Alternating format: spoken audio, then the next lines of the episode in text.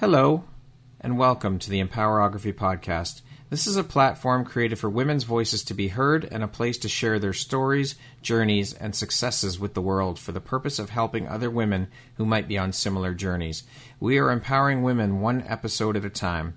I'm your host, Brad Walsh, so kick back, grab one of your favorite beverages, and enjoy the stories.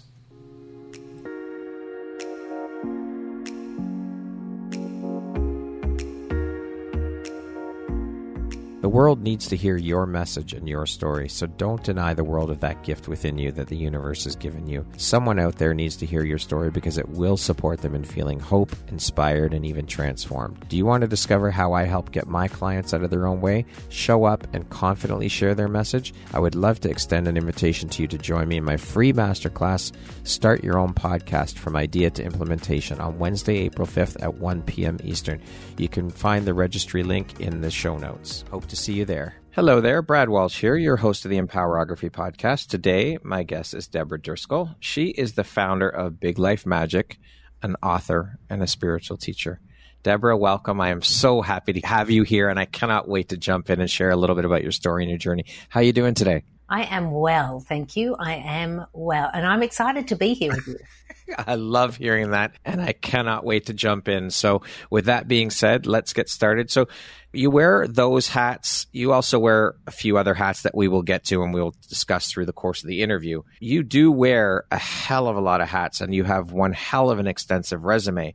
It would seem, though, that most of the hats you wear have a very common thread running through them, and that is energy work or energy related. I'm curious with all that you do, all these titles that you wear, how do you prioritize and how important is prioritization and organization to you?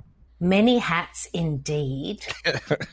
Yeah. And what it means is that I have many hats to draw from. So when I was in my 20s, discovering who am I, even into my 30s, I would reflect upon why do you keep shifting, Deborah? You're studying this and now you're working with that organization and you're working with all of these things. And you're right in that one of the common threads, what the major common thread is energetics, like the energy of people, the human experience. But the other thread there, which is like the very close second right behind the energy, is storytelling. So I have had this amazing experience of being able to experience humans mm-hmm. through their energy and their stories in many ways as a community artist, as a healer, as a teacher, many ways. And as shared, in my 20s and 30s, it felt like I was puzzle pieces that wasn't coming together. And now what I know and feel and actually use in my work is I see that I was and continue to be somebody who is developing quilt squares. Mm, I like and that analogy. Each quilt square creates the amazing quilt, beautiful, colorful tapestry. And so the work that I do gives me the ability to be able to work from the whole quilt. Some people may draw upon a particular square more than the others. Like an example of that might be when I was still living in Australia. This is ooh, about 15 years ago now. For three years, I worked part time mm-hmm. at a, a homeless service in the centre of the city for at risk and homeless teenagers. And my role there was working with the teen parents. So they were either on the street already or at risk of being on the street. And then suddenly they're not only are they a teenager at risk, they've got a kid. Wow. And so a lot of those parents, their children were actually in the care of child services. And they worked with me through the parenting program that I facilitated in within the service in order to learn the skills to be a stable parent and in the hope that they would get custody of their children back. Or for the people who still had custody, this was a condition by the court to maintain that custody. And so for three years, I was diving deep into attachment theory, deep into parent child relationships, like what happens when we're little and how it relates to who we are when we're grown up. We can read about that Absolutely. Mm-hmm. We can listen to other people sharing the stories. But for three years, I was in a deep dive with people and their children in learning and understanding that. And now that attachment, how we attach to a parent when we're little and how that translates to our energy and the story that we're telling about ourselves. Oh, yeah, that's in my work now. So it's like the different squares of the quilt were almost like different classrooms I went into to learn different lessons about the energy and the stories of humans and how they interact to create the lives we lead. Love that. The storytelling is such an important piece because we all, it is my belief, and I'm sure you would agree, every single person on this planet has a story to tell. And we need to share that story with the world. The world needs to hear your story, they need to hear your voice. It's your duty to do that, to share that, because it's going to help or resonate with someone out there. Absolutely. That's a huge part of what I do is sharing my stories and I share my stories honestly. I'm not the type of spiritual teacher who's only going to share the stories of, look what I achieved. Yeah. Or I overcame this. Yeah. No, I don't believe in that. I believe in sharing all of the colors of the rainbow in my storytelling so that it can also reflect to people that we do have so many stories within us, which yeah. means we have layers of lessons. And what I find in the storytelling work that I do is the storytelling work is a catalyst to open a portal of reflection for the listener so that they can access that story or the universal threads within that story in their own life. It's giving people permission to stand up and share their story. Yes. I love it. Yes.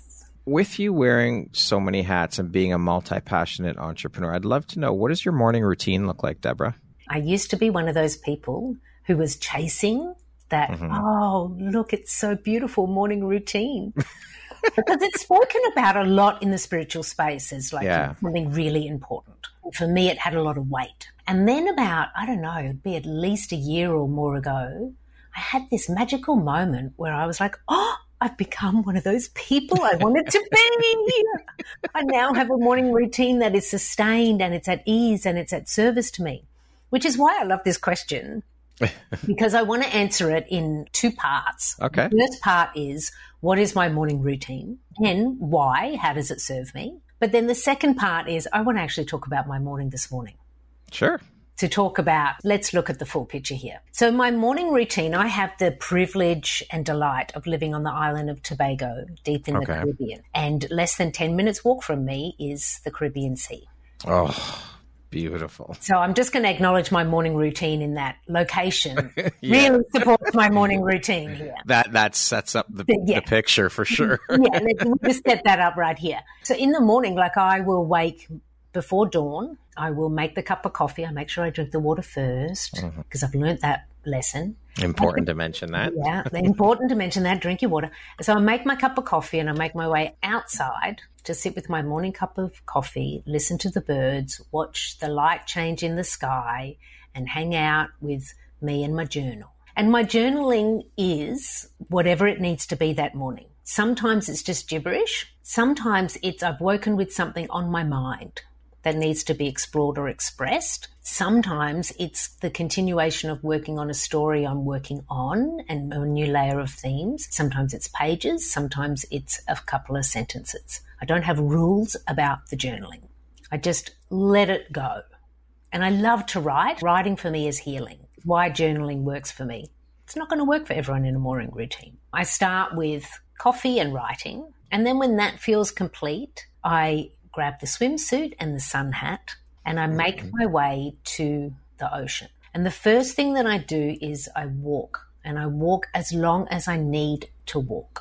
Because for me, also, walking is balancing the left foot, the right foot, the left foot, the right foot, balancing left and right brain. It helps me to move my body and to just be with seeing the wider horizon, allowing my mind to open that far but often what happens in the walking is I am walking out and working through any knots that are within me. So what we know about a knot is if you pull on it, it's going to get tighter. What you want to do is just ease out thread by thread to ease the knot. So some mornings the knot might be I'm wondering about something in my business and what yeah. the next step might be. And so rather than pulling on that, sitting in front of my laptop, I allow it to ease out while I'm walking or another knot, and this was me earlier this year, particularly in February and March, a knot for me was a knot in my heart. My beloved elder sister, Kathy, surrendered her cancer journey in late December. And so the beginning of my year was the beginning of a new grief journey for me.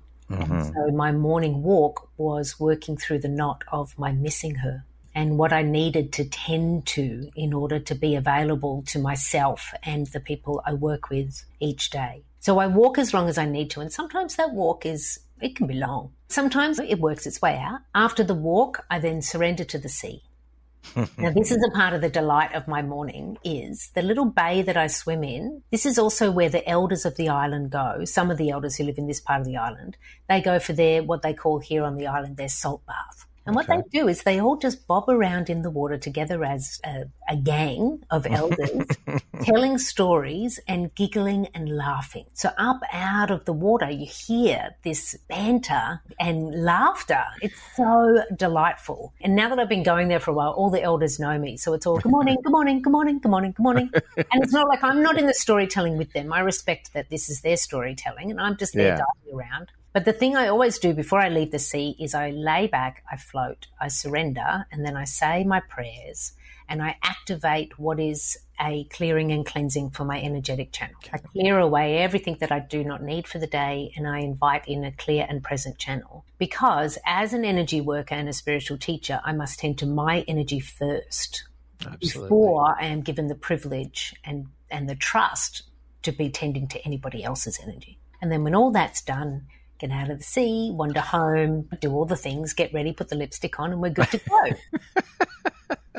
Love that's, it. That's the morning routine. But let's be real here. This morning, my team and I were on a deadline because mm-hmm. tonight well, I'm launching a five day intuition activation with my okay. community and other people who have opted in for it. I'm really excited about it. And the last few days has been a lot of work in getting all the resources lined up, the email sequencing, all the things. And so this morning I woke and my one of my amazing VAs who lives in London, different time zone, has mm-hmm. already sent tasks that I need to tend to. So my morning was cup of coffee and the journaling, mm-hmm. put that down, open the laptop, attend to tasks, working on that. Before I knew it, a lot of time had passed and I knew that we were meeting this morning. And I was like, if I'm going to get to the beach to unwind a knot and surrender to the sea to clear my channel, I need to go now.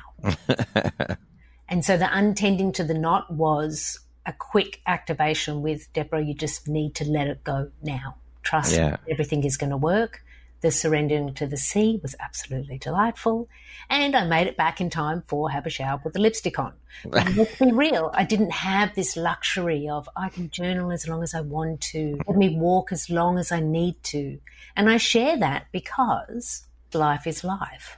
And a morning routine is something that is supportive of you. But if you find that it's no longer supporting you because it's this strict thing or it's something that you have set up for yourself that's what you think you should do, not actually what's serving you, then it's not going to work. And if there's a morning where your VA in London is sending you a whole heap of tasks, or your children need your attention, or your husband has things that need to work out with you before the day can begin, whatever it may be, then allow that mm. because that's the morning of that day. Love that. Thank you for sharing that. Mm. Very important to note that. We have to go with the flow of life. Sometimes shit yeah. comes up and yes. we got to deal with it. Absolutely. Right? And I'm not the type of spiritual teacher who says, this is the way. I think that sets us up for either pass or fail. For sure. And it feels then like there's a test that we have to study for and then sit. I don't think that's actually the magical playground.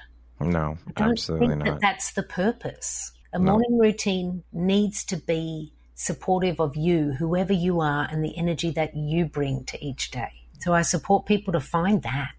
Deborah, what were you doing for a living before making the jump into entrepreneurship and what inspired the leap into entrepreneurship for you? As shared in the in the quilt squares, I have had this wonderful experience of working in Australia, the United Kingdom, the United States, some work in Sri Lanka. So in different parts of the world and with amazing organizations and community and non-profit organizations. And these different roles were all really interesting and they always had this little intuitive nudge of, yes, this is amazing. Yes, be at service where you are now, but this is not the end of the story. And so for years, this was a part of my like, what is the story then?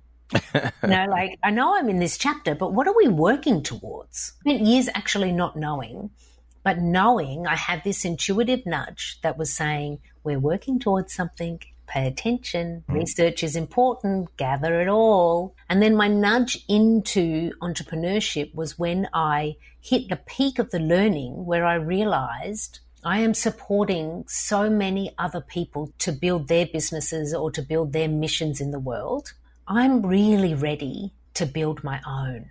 I could feel that, like the intuitive nudge was no longer nudging. It was now screaming, singing, shouting, waving its arms, saying, You're ready. A two by four in the back yeah. of the head. yeah, it's time. Step into the magic. Yeah. I love it. what drives, motivates, and inspires you to keep going and excelling at all that you do, Deborah? There's a couple of things. For me personally, there is that strong intuitive thread that continues to tell me, keep going, for what you are doing is important and people need it and you are at service and there is more yet to come that you don't even know about yet. So my curiosity and also my commitment to what it is that I'm sharing and teaching and hoping to heal for myself and others in this life. And then there's also, I have a really strong will. I love working. If you ask my husband, he says I probably love it a little bit too much. but I really love what I do. So that keeps me going. But really, the center, the heart of it is this strong, it's more than an intuitive thread. It's like a deep knowing that I'm on the right path now and the path is actually wide and deep and long and beautiful. So stay there. That makes it so easy when we're so in alignment with our mission or the work we're doing to dive into that work so deeply that really you don't even pay attention or notice how quickly the time goes. And before you know it you've been at work 10 hours and it's and the time is gone. So you don't really pay attention to it. You don't realize it because you're so enthralled in the work you're doing because you love it so much. You have such a deep passion and yearning to do that work that you don't realize how much time goes by. And I think that's something that we do have to be mindful of as well, because we do need to take that time for ourselves. Mm-hmm. And although the work that we're doing doesn't feel like work, it's still taking away from other things. So we have to be very mindful of that as well. I think that's very important to mention. Yes. And that's exactly what I did a couple of days ago. So I, as shared, I've been working on this five day activation that launches today and other aspects of my business. It's been a really excitable time, which I'm very pleased about, but it also means yeah, Deb D can work for 12 hours and barely take a breath. I'm writing in, over the last couple of weeks, I've been writing this attune five day intuition activation. And one of the first things that we do in the five days is tune in, listen to right. self, right? Yeah. And so I just had to start giggling to myself and I was just like, Deb D, you're really busy. Are you doing what you teach? And I am the spiritual teacher who I always do first before I teach. So I was like, well, I have actually learned to really listen to my channel. So I can listen to my channel and work at the same time. But when is the last time that my intuitive channel was the only channel?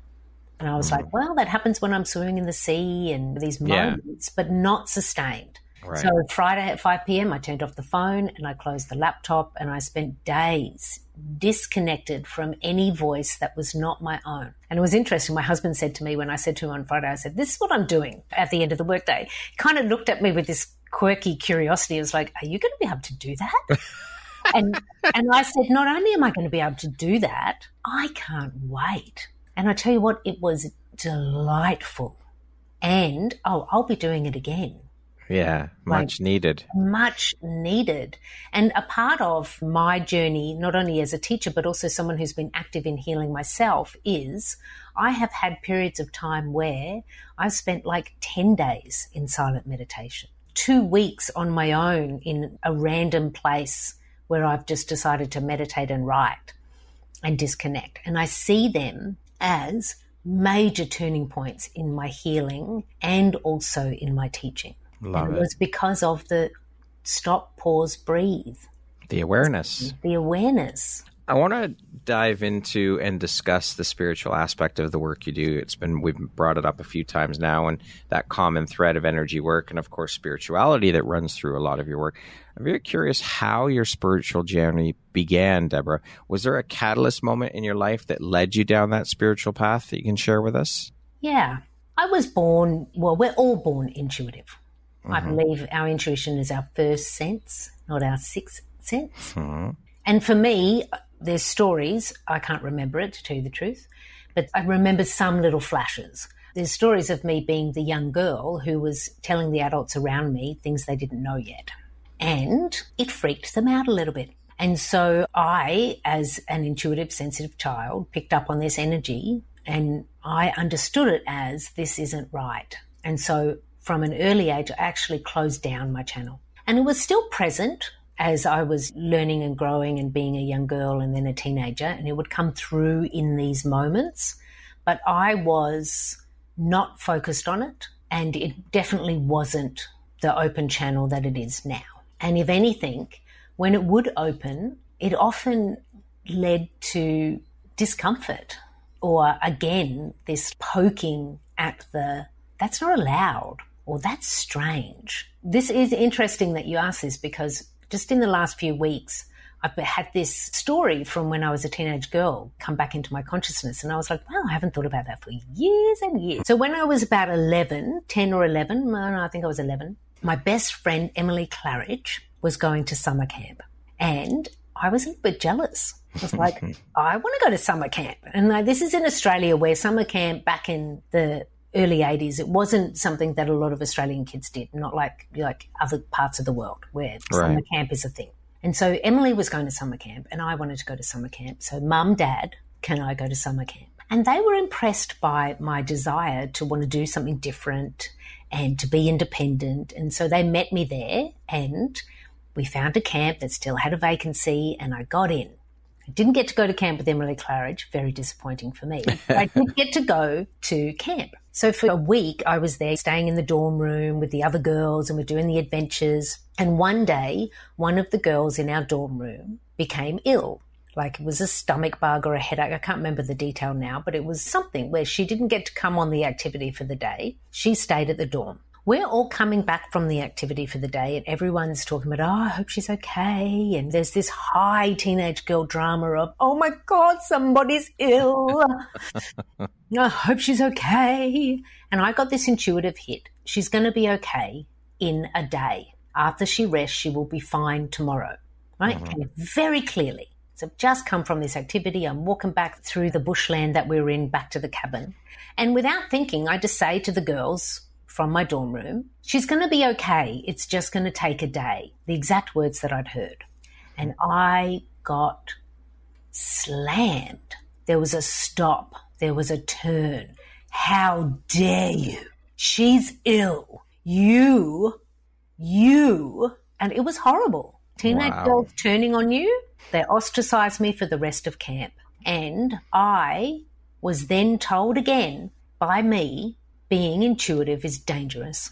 Don't share what you receive. People don't like it. So when I was young, it wasn't an open channel because it didn't feel safe. And then when I was 18 turning 19, I was accepted into a university degree, which was to study theatre. So I left my family, went to the big city, and joined a whole motley crew of other drama theatre kids in a university degree where we're studying literally the drama of life. and I'm talking with the characters, amazing people, some of them who I'm still really close to today. This is like a long time ago now, more than 30 years. And it was then that I kind of found myself again in it's I'm allowed because everyone at theatre school, we all had quirks to our character. So it felt like a space where I could actually really be me. I was about 19 and I see a deck of tarot cards in my hand. Like, I can't remember how I got that deck. I don't remember that part of the story, but I do remember shuffling those cards. I do remember feeling like I had come home. And there were many people who I was studying with at university who really wanted a reading from Deb because it was fun and we were in play. But what I remember is I knew how to read the cards. And sure, I still needed to study and do all the work I did around tarot in that first chapter of me actually learning to be a channel and learning to be a teacher and a healer. But it came really easily, naturally. And I was like 19 and going, I'm good at this. so that's where I started to own it. And then from there, it's just a magical journey of many, many modalities and different card decks, and I haven't turned back from there. So when did you start? Because your gifts have been suppressed, and that, I think that happens to a lot of people when they do realize that they have those gifts early on in life as children. They do get suppressed because of the conditioning of the adults around us in society and all of these things. So when did you really embrace your gift and start to use it to help people?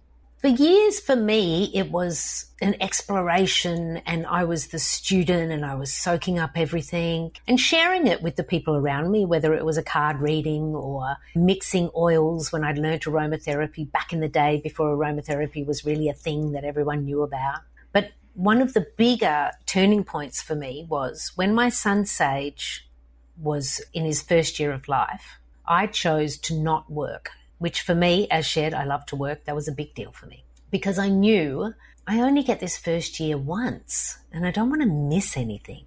Yeah. And so I spent the first year of Sage's life not working and being the full time mum and hanging out with my son. A delight. And Brad, the day after Sage's first birthday, I'm looking for a job because I'm, I'm, ready. My mind is, I want to be meeting with people. I want to be using my brain in a different way. And I did find this position advertised close to me. It was part time. It was going to work with also being a single mum.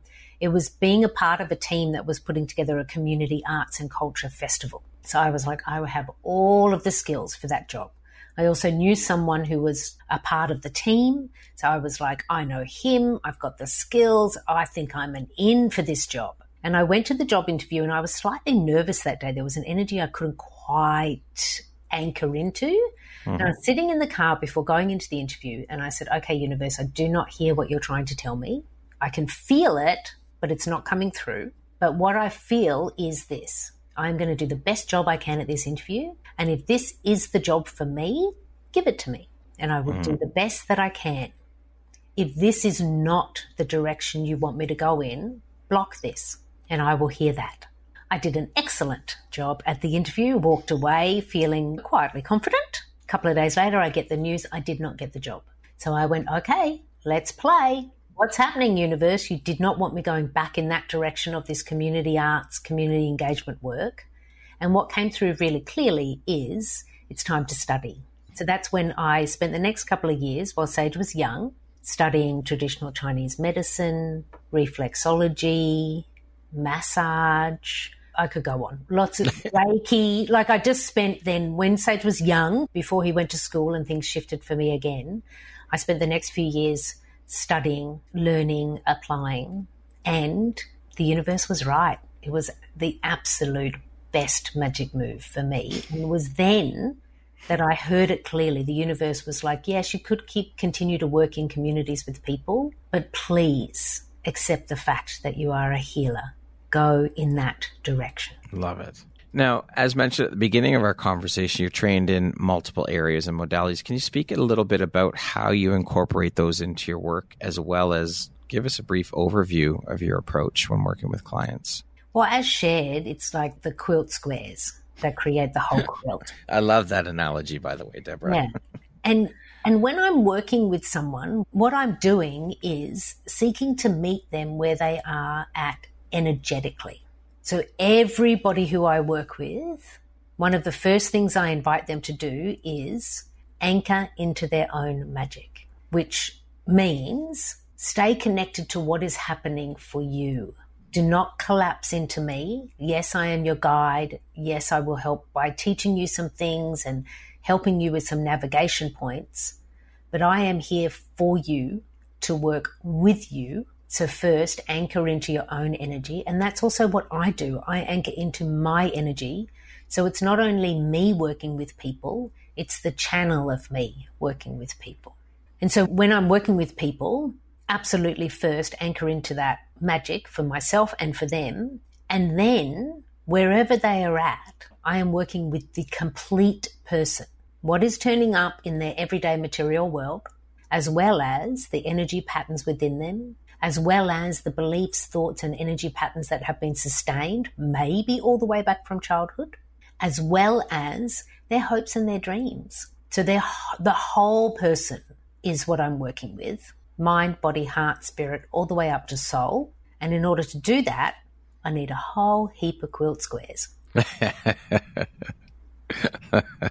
I want to dive into your work as a grief guide and grief in general with you. First of all, I'm curious why did you decide to use the term grief guide as opposed to, say, coach? Secondly, why did you decide to focus your energy and business on helping people who are going through or dealing with grief in their lives? And thirdly, did this begin with some of your own personal journey and struggles with grief and through grief? I'm going to answer that in reverse. Okay. The third question, the second question, the first yeah. question. to me, that's how the narrative goes, like in the storytelling right. of it. So, as shared, I have spent years being the teacher as well as the student, as well as the practitioner and the healer. And all of that creates who I am as a whole person. And then 10 years ago, who I am as a whole person was broken open. On the 3rd of April 2013, I woke to the day and my son Sage did not. There was no warning. During the night, his heart had stopped and his spirit took flight. So I woke that morning to go and wake him in mm-hmm. his bed, and he had been gone for hours. His spirit was already in flight, and I'd missed mm-hmm. the exit. So on that day, I shifted from being a single mother to a grieving mother. Wow. In that moment. And it was completely shocking because he wasn't unwell. He wasn't sick. It was complete. Okay, now sliding doors. You are now in a whole different reality. And a few days later, I'm at home and I'm crumpled on the kitchen floor. This is where I'd collapse when my legs just couldn't hold me any longer. And I can hear my family and friends out in the back garden and they're sharing stories and pouring wine. Like this is the Australian version of sitting shiva everyone's in and around my home and I'm alone on the kitchen floor. And it wasn't like this collapse, like sobbing intense. It was just like I just couldn't hold myself. It just was too heavy. But what I found in this moment of surrender was curiosity came to meet me. And the question that curiosity asks is what's possible? If I now apply everything I know about humans and healing to myself, can I survive this? And if you survive, can you thrive? And I was deeply curious about that. I was like, okay, this is what has been delivered to me. It is sitting in my lap with me, crumpled on the kitchen floor. My son is gone and I am here. Why? Why is this a part of my story? Because I don't believe that there's mistakes in the universe. I agree. And everything I believed about spiritual practice, everything was challenged. So I wanted to re examine everything. And I also wished the best for myself. I was like, I'm going to go through this grief. I'm going to explore what is possible here for my heart and my journey. Because in earlier parts of my life, I hadn't done so well at grief. So I knew what happens if you don't do a good job. It doesn't turn out well. Spoiler. Yeah. and so that day on the kitchen floor, that's the day that I took my first step on my big life loss to big life magic journey. And my first step started with open curiosity and wishing the best for myself. So that's how this work around this grief guidance work that I do. And why I chose to begin to work with others is what I found early on in my journey from loss to magic is nobody knows what to do. There is no map, there's no guidebook. There are a lot of teachers and amazing practitioners who work in grief, and some of it was supportive, but what I was seeking was the how to. How do we do this? And that's what I discovered on my own through other also amazing teachers and different experiences that I had. But a part of my journey was figuring out the how and also working with, again, what is possible here? Because the other thing I found in my grief journey is what I was discovering I needed to teach the people around me because nobody knows what the steps are. Nobody knows how to talk about it. Nobody really knows how to support someone in grief. And so it's kind of just like a big mess. It's a mess. It's a mess on top of a messy situation where hearts are broken. And I know that there is a desire for people to want to know how, for people to want to do better. And so that's a part of what I speak and write about. And that's why I say guide, because my desire is that through my writing and through my speaking, that people do begin to learn and understand and incorporate in their lives the why and the how of grief. Like, I don't believe that anybody other than yourself can truly be with you on a grief journey from loss to magic. People can journey with us, they can assist by guiding us or supporting us, but grief is about your heart, and your heart is yours. It, it is a much needed service in the world because we don't know how to handle or deal with grief. More so, we don't know how to support people in grief. As you said, that is the biggest lesson that people need is to be taught how to support people because people don't even know what to say. And so many times they end up saying the wrong things and it could end very badly saying the wrong things depending upon who you're speaking with. I think it's better to just, in my opinion, my, through my experiences with grief as well, I think it's better to just say, I'm here if you need me. I'm, I'll be here to listen.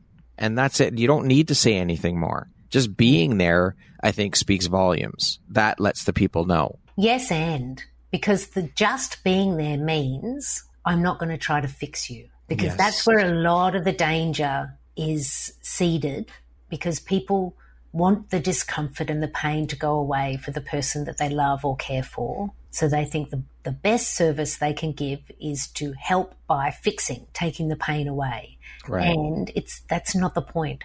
Our hearts break on purpose so our souls can bounce. So what we actually really need to do is to stay with the pieces of our heart as we put it back together, which is why a part of what I write and speak about and I'm so happy to be sharing it now in this moment to everybody listening. This is how you can support someone who is grieving. Ask them, How is your heart? The reason that question works is when you ask somebody, How are you? people in grief literally cannot answer that question. The mind is not working the way it normally works. The nervous system is completely hijacked. It's really difficult to identify how am I? What, or if someone says, tell me what you need. We don't know what we need because grief there has scrambled so much. But what we do know is my heart is broken. Grief is all about heart repair. So if you actually want to be at service to somebody and support them, ask the question, how is your heart? And then just listen. There's the key right there is this using your ears. Listen, we have two ears and one mouth for a reason. So and I also listen. say, what about if you listen with your heart? What about Absolutely. if you listen with your heart? Let hearts have a conversation rather yeah. than minds. Yeah. I love that. Thank you so much for sharing that bit of information, Debra. That'll be really helpful for people. So, how have these experiences then helped shape the Debra you are today, both personally and professionally? Yeah. So, in terms of, let's talk about hearts for a minute. I say, yeah. and I believe it to be true because it's beating within me, the heart I have now is completely different than the heart that I had when Sage Joseph was living in the world with me, earthbound. Now, there was nothing wrong with my heart before. It was doing its best in learning lessons around love. But yeah, it had some edges. And it also had a very well crafted, sculpted wall of ice around it. I was an excellent ice queen. I played that character really well. And there were some things in my life that could thaw it, Sage Joseph being one. But also, there was a lot of things in my life up until then that actually just gave me reason to build the wall higher. And then Sage died, and all of that ice and my heart completely shattered into a million pieces. And I went on the journey from loss to magic, big life loss. This took a while, Brad. This isn't yeah. a quick journey. No. And I went on this journey to pick up all of those pieces and figure out how to stitch them back together. And what I found is this the energetic heart and why it breaks. So I talk about hearts break and souls bounce. I believe our hearts break on purpose.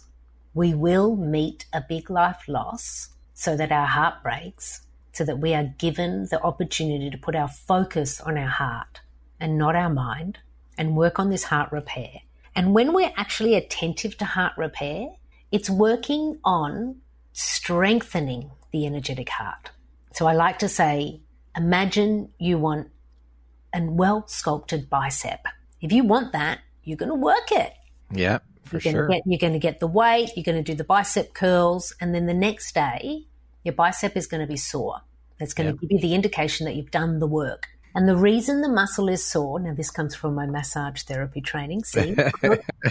the reason the muscle is sore is because the muscle fibers have literally broken because you work them out, work them to the point of snapping, breaking, mm-hmm. stretching to the point of broken. And then in the healing, because our amazing body is so amazing, it will work to pull those muscle fibers back together to heal them. And when they pull back together and heal, they in turn strengthen. You do that enough times, and whoa, look at that bicep now. Yeah. You have strengthened the muscle. Exactly the same thing happens with our energetic heart. It breaks on purpose so that we then tend to pull all of those threads back together. And in the pulling of them back together, we strengthen them, which means we strengthen our energetic heart. So for me now, my energetic heart is strong. I have been working it out for 10 years. It is well sculpted, nice shape, healthy heart. and that informs who I am today. Like the way I understand love, completely different now. Compassion, surrender, allowing. There's so many layers to it. And that has everything to do with the fact that I surrendered and said yes to my big life loss journey and worked the repair of my heart. That's why it's well sculpted now. you are willing to put in the work, which is the same. Yeah. I mean, we have to utilize that skill set across the board with everything in life. You have to put in the work. If you want to achieve something, you got to put in the work. It's not just going to fall in your lap. You have to work at it. So thank you for sharing that. I love the analogies there, and I think it's brilliant. Now, with grief, as we both know, it's a very tough road to navigate, and everybody deals with that road in their own way differently. What are a couple of suggestions or tools besides the one you mentioned that you have in your tool belt that you can recommend to the audience listening if they're going through their own grief struggles right now that they can implement immediately to start helping themselves through the process of grief? I am so happy to help. First thing I want to share about big life loss and our heartbreak is what I call the four Ds of loss. I believe we will all meet at least one if we have not met it already. The four Ds are death, divorce, diagnosis, or the dream that doesn't come true. So I just want to acknowledge that for everybody listening, which D has met you or which D is pulsing in your heart now. Because I think grief gets a lot of attention when someone dies. Yeah, for sure. Whereas grief is actually universal and it is a part of our human experience and also a part of our love evolution. So, for whatever big life loss you are currently experiencing or will experience, the first thing to know is the shock lasts longer than we give it time for. Early in a grief journey, a big life loss journey, I encourage people to find ground again. Make your promise to yourself because it's got nothing to do with anybody else except you and your heart. And make this promise not as like a lofty thing of, well, I promise that. Like mm-hmm. make it something that actually means something to you. Because the promise to always wish the best for myself is my greatest fear in my grief journey is that people would pity me. And I knew that my fear that people would pity me would mean that I would go into Deb Driscoll overdrive and not show people my pain. And I was like, well, that's not going to be helpful. So instead of fearing pity, I decided to wish the best for myself. So my wishing the best for myself made sense to me. That promise made sense to me. So when you promise something to yourself and when you continue to turn up for the promise, what that actually gives us as humans is it develops our confidence. When we keep a promise to ourselves, we in turn automatically get more confident. So you will build your confidence in, I've got this. I've got this. I may only be at the beginning of the journey, or I may be in a part of the journey that really hurts, but I've got this. I've got myself. So I invite people to make a promise to yourself and then step onto the path.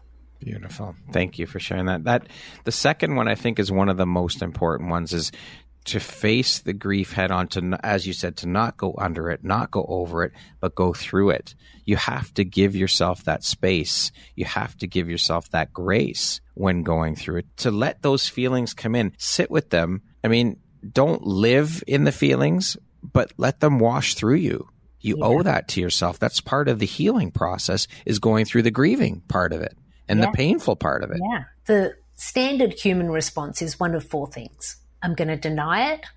I'm going to deny it and bury it. Mm-hmm. That's not happening. I'm going to numb it. My numbing, when I chose to numb, I had rivers of wine, Brad. Was my, that was my numbing. Yeah. And I forgave myself for that. So we numb it, we deny it, we bury it. We slap a band aid on, mm-hmm. thinking that the band aid's going to stick, and it doesn't. Or we just completely get lost inside it and it becomes everything we are. All consuming. All consuming. And then we end up stuck and lost. So all four of those not so helpful in a big yeah. life lost to big life magic journey. And we end up there because, let's say it again, we don't know how to do this. We're grief illiterate, which is why I created the Big Life Loss to Big Life Magic framework. I have a stepping stone framework where you can move from and with the loss towards and into the magic. And as we know, healing is not linear, it's a spiral. So, yes, the loss to magic framework starts at the L of loss and goes through the OSS all the way through to the magic. But you can skip and swirl your way through the framework where you need to be on your journey. But what it does give you is nine anchor points and every single one of those anchor points are a part of a lost to magic journey. So I have chosen to answer the question that I had on my journey. Where's the map? Grief illiterate. I love that term. I think that's a brilliant term. It's so true. We are struggle through that. It's a tough road for sure. Now, Debra, you believe that grief and joy, which I love this, grief and joy are soulmates. Can you talk a bit about that and why you believe this to be true? Yeah, and they are. And they love each other so much. yeah. So this goes back to the energetic heart. So when we work our energetic heart and we're building it to create it stronger, it means that it can hold, it has the capacity for all of the human experiences and emotions. What happens is if we minimize grief, if we do the burying or the, the denying, if we minimize grief, we in turn minimize joy because our hearts work in extremes. The first extreme is love and fear. They're mm-hmm. two extremes of our human experience. Another extreme is grief and joy. So you'd see it as like two hands of prayer. This is the work of Francis Weller. Maybe people may know him. If not, if you are in a grief journey, Francis Weller is an amazingly beautiful writer and teacher. And he speaks about the two hands of prayer coming together and that you actually need them coming together for the prayer position. And it's the same with grief and joy. So what happens when we work with our grief journey and work our energetic heart, we are also at the same time working on our capacity for joy. We may not feel it in the moment of working through the loss part, but when we get further down towards the magic end of the journey, you will find that your experience of joy is now completely different because you've worked that energetic heart. And what happens in life is this humans want the joy. Joy is always invited to the party. Grief, never on the invited guest list. I'm here to tell you invite grief to your party because if you invite grief and then say, hey, grief, why don't we dance on the dance floor? What song do you want to listen to? Joy is going to follow grief and going to be so happy that its soulmate that joy loves so much has been invited to the party because Joy knows grief is one of the greatest teachers our heart will ever meet. And it makes Joy really upset that their soulmate is not invited to the party that they're invited to. I love that. Wow. I love that your analogies, Debra. They're incredible. See, this is the storytelling, Brad. I yeah, love, I love stories. It. I love yes. stories. so you've mentioned this a few times now, big life loss to big life magic. Can you explain to us what exactly that pathway looks like? So as shared, I developed the loss to magic framework. And this came from not only my journey, but also working with others in their, their own journey. And this need for humans, myself included, to have the map, have the guide. What do I do? Because I also believe that there's a lot to speak about. You need to feel your feelings. Yes. And then what?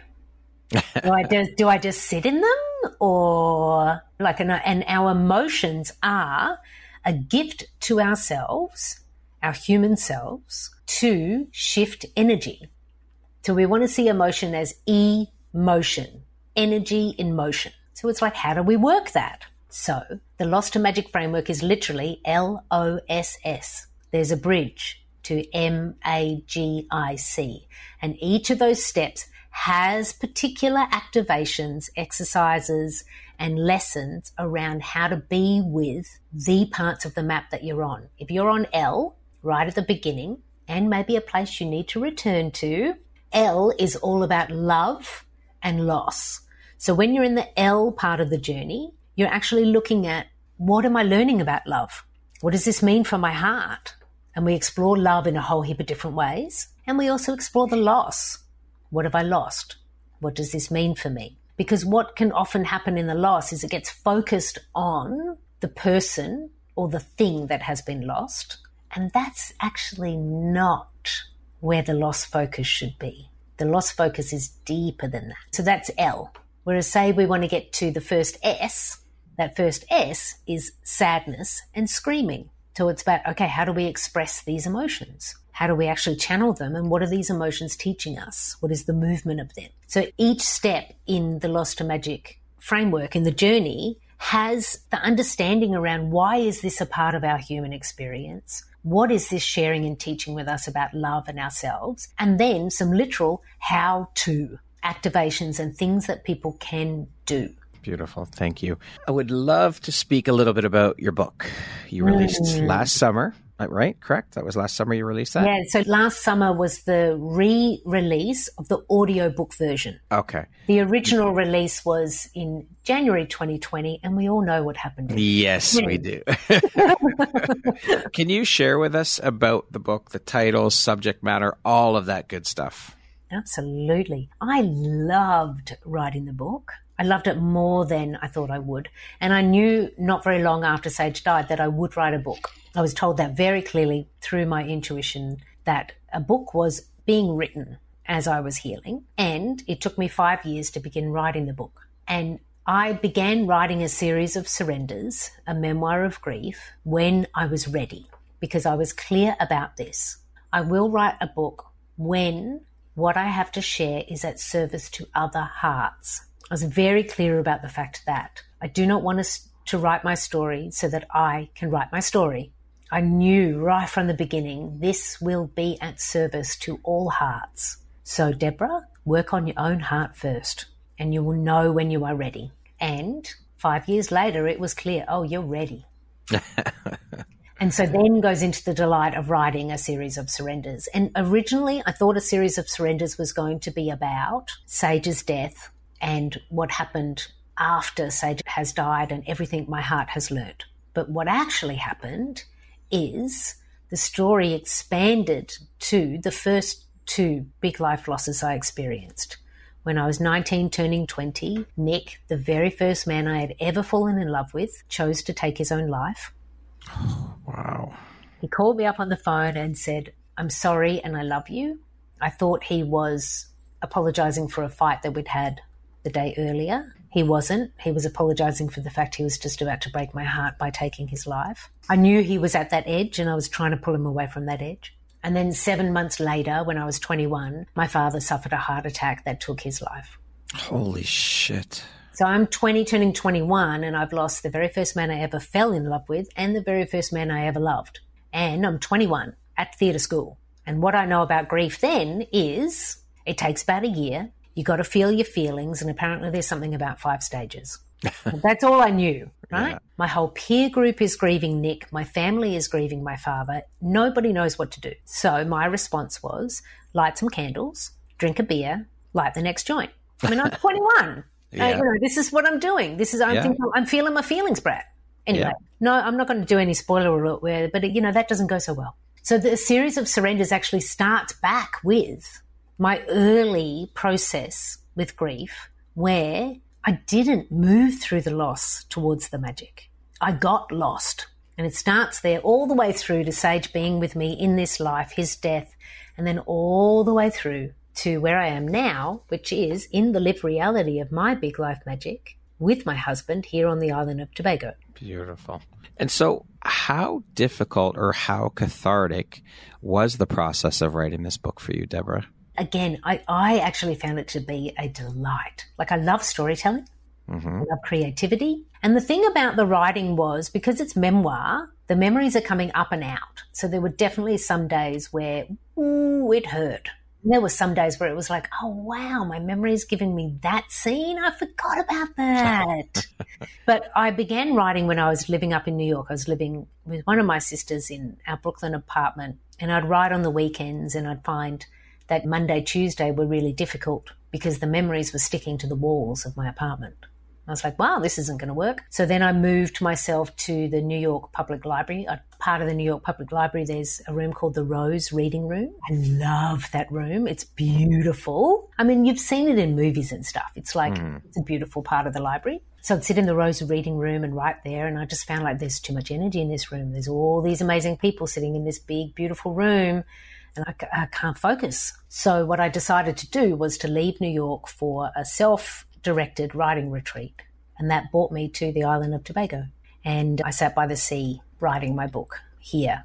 And it helped. Looking out at the ocean, a wide horizon, meant that my mind could be as wide.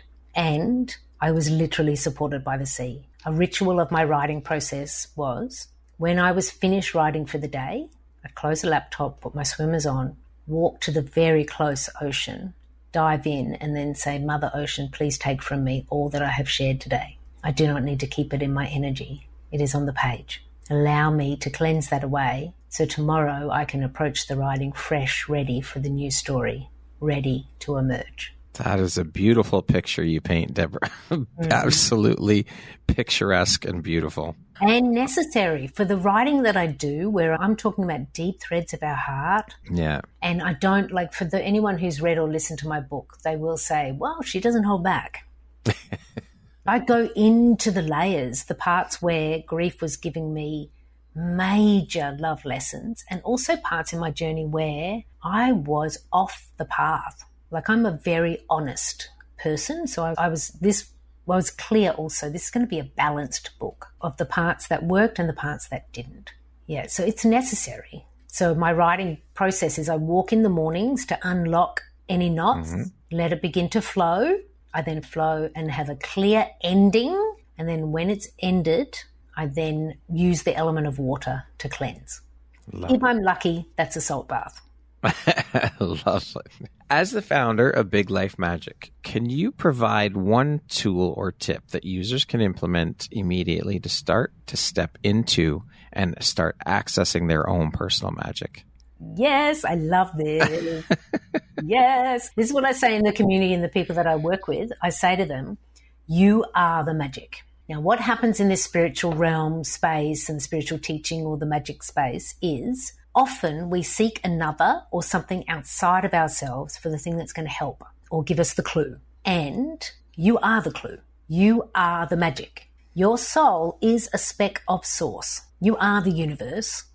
You're just your little speck of the universe, earthbound now. So I say to everybody, you are the magic. And it makes a difference. So last week, was it, yeah, last week or the week before, I got a voice message from someone in my magic community. So the Big Life Magic has the Big Life Magic Makers, which is a mm-hmm. virtual community for the magic curious. Such fun.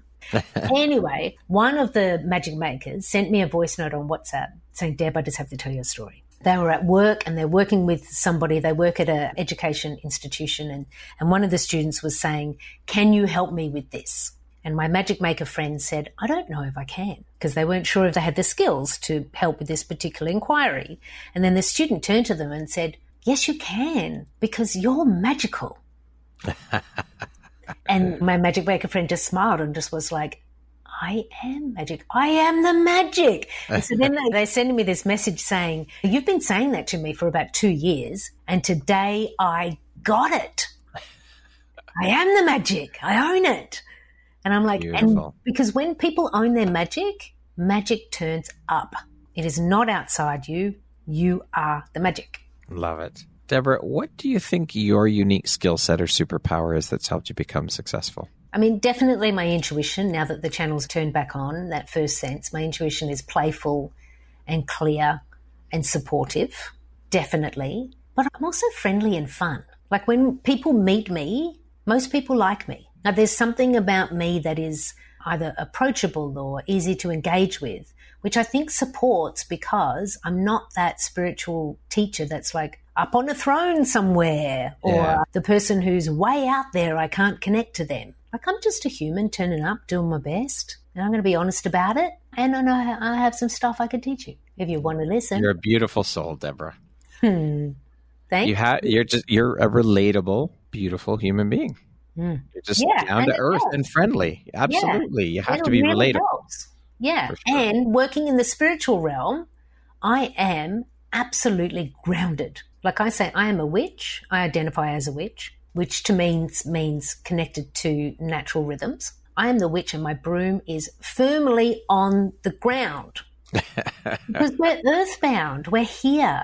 Yeah. Like our spirit informs our earthbound experience. We cannot live up in spirit. We're here, yeah. grounded. So let's get real, people. Debra, speaking of success, how do you define that word? What does success mean to you? I think it's layered, but what's coming to me now is that feeling that you have at the end of the day. Do I feel satisfied? Have I been at service today? Have I helped people? Have I done the best I can today? That's success. Do I want layers of success in my business with certain figures and certain global reach? Absolutely. I'm going to claim it.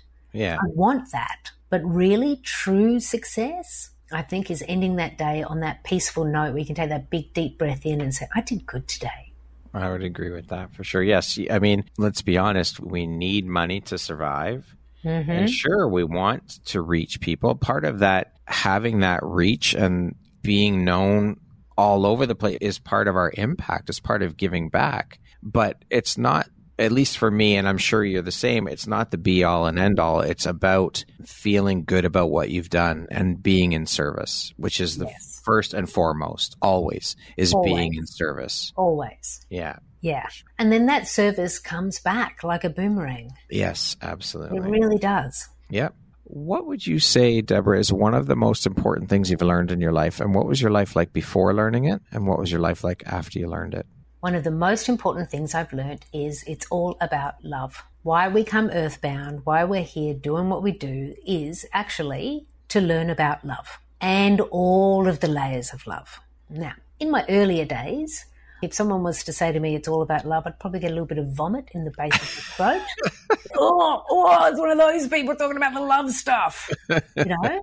And one of the great lessons I learned through Sage's death was I really learned how to be with love, to understand that it is actually all about love.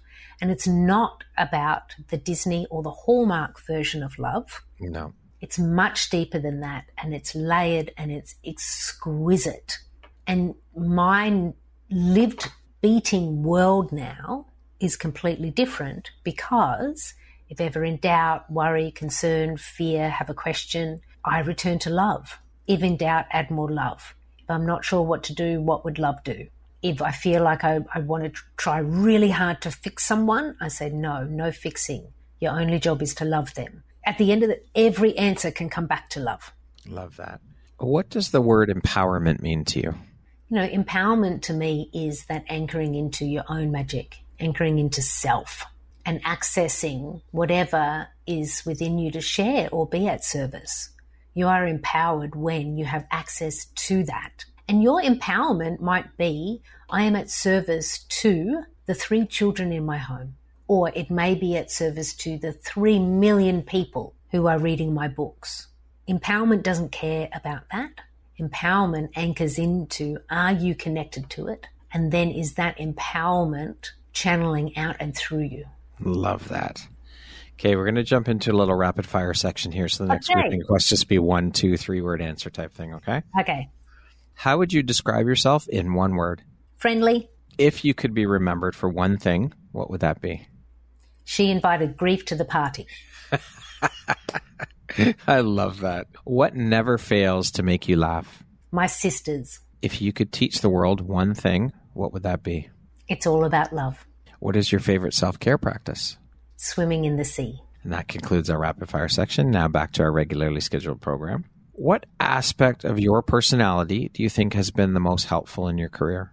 I think it's the grounded, practical part of me that gives a, a strong foundation, particularly because I'm working in aspects of like the spiritual realm and our hearts. And so having this balanced by grounded, what's real, what are the steps, let's be practical about it. That I believe is also how you can be at service to people, to give them the scaffolding, which also means my brain can work with the strategy. What is the strategy in my business? Because Big Life Magic, yeah, I'm working in people's magic and their grief transformation and they're tapping into their magic so they can have their own Big Life Magic. All, all of that's wonderful. And behind the scenes, my team is working on a strategy. So I need that practical part of me to work with what is the scaffolding that is holding this business up? Beautiful analogy. What is one lesson that your career has taught you that you think everybody should learn at some point in their life? It's okay to quit. It's all right. Mm. It's okay it, if you feel that it's time to leave. Like I have had so many different positions in so many different organizations and with different communities. And there's definitely hit a point where it's like, okay, I've actually learnt all I need to learn here. And also I have been at service to my capacity here. It's time to move on. It's time to move on. And I say it's okay to quit and move on because maybe you're needed somewhere else. There you go. Maybe you're ready to learn something else. And the other thing I used to say, and I would, I mean, I don't say it anymore because I run my own business and I don't plan on leaving it. But the other thing I used to say when I was leaving positions is, I now gift this position to the perfect person who needs this position now. The person who has been looking for this, their family needs the income. This team needs that new energy to come in. I do that magical spell as That's a a beautiful of way to look at it, though. leaving a position. Yeah, yeah, that's Yeah. beautiful. So if you need to, exit stage left. What's something surprising that you've learned about yourself in the past year? Yeah, I have layers of resentment. Something surprising I've learned about myself. Wow. And I was like, wow, you've got layers of it in there, Deb.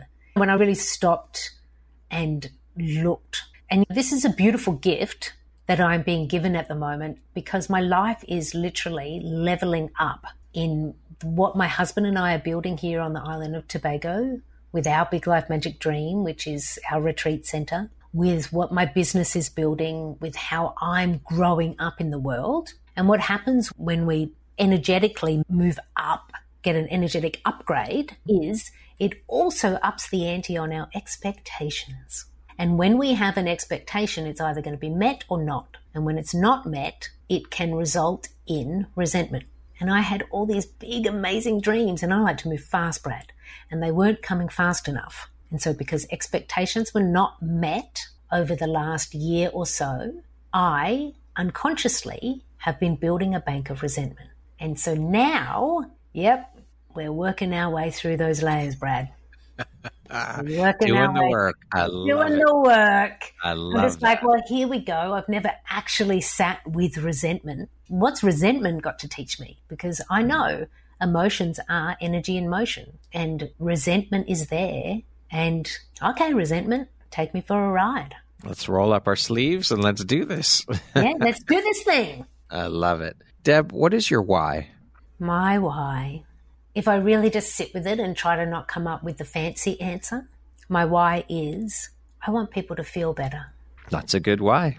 Love it. If you had the opportunity to sit down and have a one hour conversation with one woman, any woman in the world, who would it be and why? Elizabeth Kubler, the woman who wrote the five stages of grief. Just because as a researcher, she's fascinating. And also, the other thing to know about those five stages is they weren't originally written for somebody who was grieving. They were actually written as the five stages for someone preparing to die, right? And so there's a lot of her work. Elizabeth Kubler Ross, amazing woman, researcher, amazing study of the human experience and the heart. And there's so many people who know her work, and there's so much about her work that is misunderstood. Before her death, she did actually work towards correcting some of the misconceptions around her work and her research. And I just think it would be fascinating to have a conversation with her about what she found in her experience and in her research that never made it into the books or her speaking or the papers that she wrote. I will definitely have to check her out. Yeah, check her out. And I would love to ask her, what does this mean for you and your heart? Mm-hmm. And I'll have to wait until I get to the other side because she's passed now. if you could go back and give your younger self one piece of advice, what would that piece of advice be? Surrender. Surrender, please. Control is an illusion and just surrender into the journey rather than trying to hold on white knuckle thinking that you can control it. Surrender and play. It's supposed to be fun. Absolutely. We're only here for a short time, so you might as well enjoy the ride and yeah. have as much fun as possible. People take shit and take life way too seriously. Way too seriously. And I can do that too. Like I find myself we all do it. Find myself in those corners and go, why am I not having any fun? I was yeah. like, oh, the serious hat was on. Yeah. yeah. Yeah. Lastly, Deb, if you were to deliver your last 30 second speech to the world, your tribe, your corner of the world, your people, what would that last 30 seconds sound like? What words of wisdom would you impart? Only love matters. So if you find yourself out of love or misaligned with love, just stop, pause, breathe. Breathe into your heart and add more love. Every single person, every single experience of your life is teaching you about love because you, my friend, you are not only the magic, you are love. Beautiful. Deb, thank you so much for this incredibly insightful, inspirational, fun interview. It has been an absolute pleasure having the opportunity to sit and speak with you and learn about your journey through grief and how you're helping people go from big life loss to big life magic. Mm. It has been an absolute pleasure. I am so grateful to be connected to you and to have you as a member of the Empowerography community. And thank you for taking and making the time to be here with me today. I've thoroughly enjoyed every minute of our conversation. You are a bright, beautiful light in the world. Thank you. Thank you. What a delight. Once again, my name is Brad Walsh, host of your Empowerography podcast. Today, my guest has been Debra Driscoll. She is the founder of Big Life Magic, an author and a spiritual teacher. Thank you so much, Debra. I hope you have an amazing rest of the day. Blessings.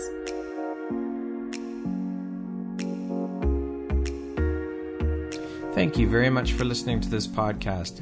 If you haven't yet, please be sure to subscribe, rate, review, and share with all your friends. You can find me at visuphoria.ca and follow me on Instagram at Empowerography Podcast and on Facebook at Empowerography. Please join me next time for another inspirational story from yet another amazing woman.